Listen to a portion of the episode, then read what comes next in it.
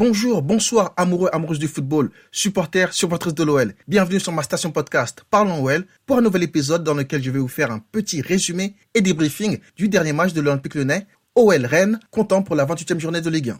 Allez, petite intro et parlons football, parlons OL.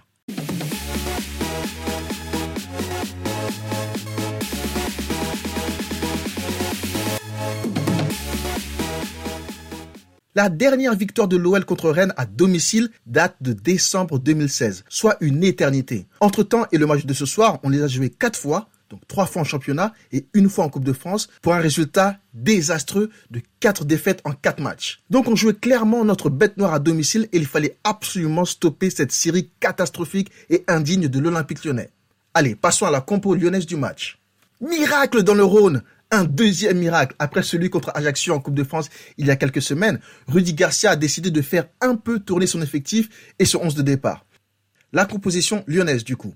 Lopez dans les buts, logique. En défense, on avait donc Dubois arrière droit, Marcelo et Denayer dans l'axe, et à gauche, Deschilio. Ouais, ouais, Deschilio, moi je vous avoue, ça m'a fait un peu peur hein, quand j'ai vu Deschilio titulaire. Mais bon, Cornet, c'est pas beaucoup mieux en ce moment, donc euh, et, en plus il y avait y a pas trop trop de choix non plus, hein, donc Cornet, euh, parce que selon Rudy Garcia, hein, Melvin Barr n'est pas un footballeur. C'est juste un jardinier qui s'entraîne des fois avec le groupe. Force à lui, mais ouais, Melvin Barr, euh, de toute façon, ça aurait été un sacrifice de l'envoyer jouer contre contre contre Rennes un match si important et contre Doku. Doku qui, pour moi, est un petit peu surcoté, mais euh, on sait jamais. Vous savez, les joueurs, des fois, contre l'OL, peuvent être catastrophiques pendant 35 matchs. Le 36e match, ils jouent contre l'OL et ils font le match de leur carrière. Donc, ça aurait été vraiment une mission suicide d'envoyer euh, Bard, qui, euh, Bard, pardon, qui en, qui en manque de jeu et en manque de rythme. Donc, voilà pour la défense. Au milieu, on avait Cacré de retour comme titulaire. Enfin.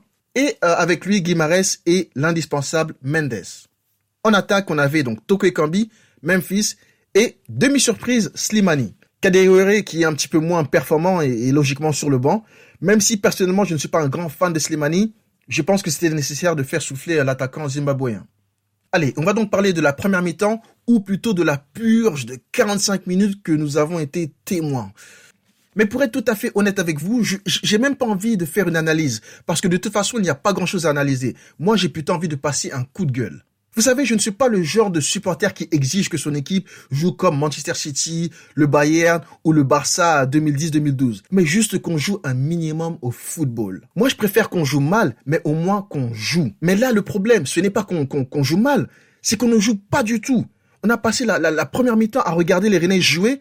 Bon, jouer entre guillemets parce que aussi ils n'étaient pas extraordinaires, mais au moins on, les a regardés, on a été dominés tout simplement. On les regardait, on n'a pas pu jouer, on n'a pas pu mettre notre jeu en place. 58% de possession de balle pour Rennes, 42 pour l'OL. Les hommes mentent, mais pas les chiffres.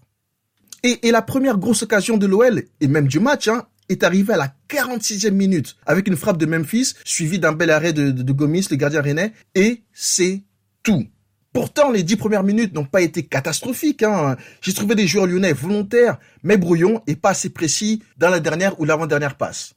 Alors, entre les conduites de balle au ralenti de Slimani, euh, je sais pas si vous avez réalisé ou pas ou remarqué ces, conduites de balle qui fait des petits pas comme ça au, au ralenti, t'as l'impression, wesh, pousse ton ballon, frère, avance, amène ton ballon, pousse c'était un délire. J'étais comment quand je vois Slimani euh, avec le ballon essayer de. Non, je sais pas si vous avez remarqué, mais moi, je voilà. Mais mais bon, bref. Et Guimarães qui pressait un petit peu trop dans le vide et, parfois dans une position d'avant-centre. Je ne comprenais je, ne comprenais pas trop sur son positionnement hein, à Guimarães en première mi-temps. C'était un petit peu brouillon pour moi. Bref, on se faisait bousculer à chaque contact. On perdait tous nos duels. Il y avait tout simplement plus de volonté et d'explosivité côté rennais. Donc pour résumer, vous l'avez compris, c'était une mi-temps indigne d'un prétendant au titre. Allez, passons à la deuxième mi-temps. Début de deuxième mi-temps, encore et toujours difficile côté lyonnais, et il faut attendre l'heure de jeu et les remplacements donc de Guimarães et Slimani pour Awar et Kadewere pour enfin voir des lyonnais changer de visage. Awar a enfin emmené la technique et la créativité qui manquaient à l'OL ce soir, et Lyon commence à se montrer dangereux en se procurant quelques occasions franches, et la délivrance arrive enfin à la 74e minute avec l'ouverture du score du nouvel entrant Awa sur une belle passe de Memphis qui sur l'action d'ailleurs était victime d'une faute dans la surface. Hein. Il y avait bien penalty, mais voilà, il, a fait preuve de combativité. Il a quand même réussi à, sur un tacle à, glisser le ballon à Aouar qui, gagne facilement son face à face contre le portier rennais. L'OL joue bien, joue mieux et logiquement récompensé. Ça sera donc le seul but du match. L'OL s'impose donc 1-0 contre Rennes et met en même temps fin à une mauvaise série à domicile contre Rennes et prend temporairement la tête de Ligue 1. Ah, donc une meilleure deuxième mi-temps, j'ai trouvé que voilà la, victoire est méritée, mais que c'était difficile et parfois lamentable à voir. La fin de saison va être longue et très très difficile, surtout si on continue de jouer comme ça. Mais bon, voilà, on a les trois points, c'est l'essentiel, mais il, va falloir montrer mieux, beaucoup mieux si, encore une fois, on veut prétendre à gagner le titre, à gagner, à être champion. C'est c'est insuffisant, c'est tout simplement insuffisant ce que l'OL a montré ce soir, surtout à domicile. Après domicile extérieur, voilà, c'est le ah, vu le contexte actuel, c'est ça, c'est pas trop important.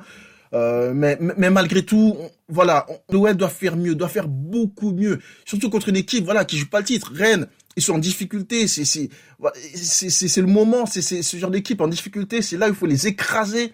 Après, si on joue contre les concurrents euh, directs, par exemple Lille, Paris, je veux bien qu'on ait des difficultés. Je veux bien que ce soit des matchs, voilà, un petit peu voilà difficile à gagner euh, comme, ce soir. Mais des, équipes contre comme, comme Rennes qui sont comme j'ai dit encore une fois en difficulté c'est là où il faut envoyer des messages des belles victoires avec un, un score fleuve. Après voilà c'est facile à dire mais c'est pas facile à faire mais malgré tout voilà si on veut marquer euh, notre empreinte sur le championnat c'est ce genre de match qu'il faut gagner avec la manière.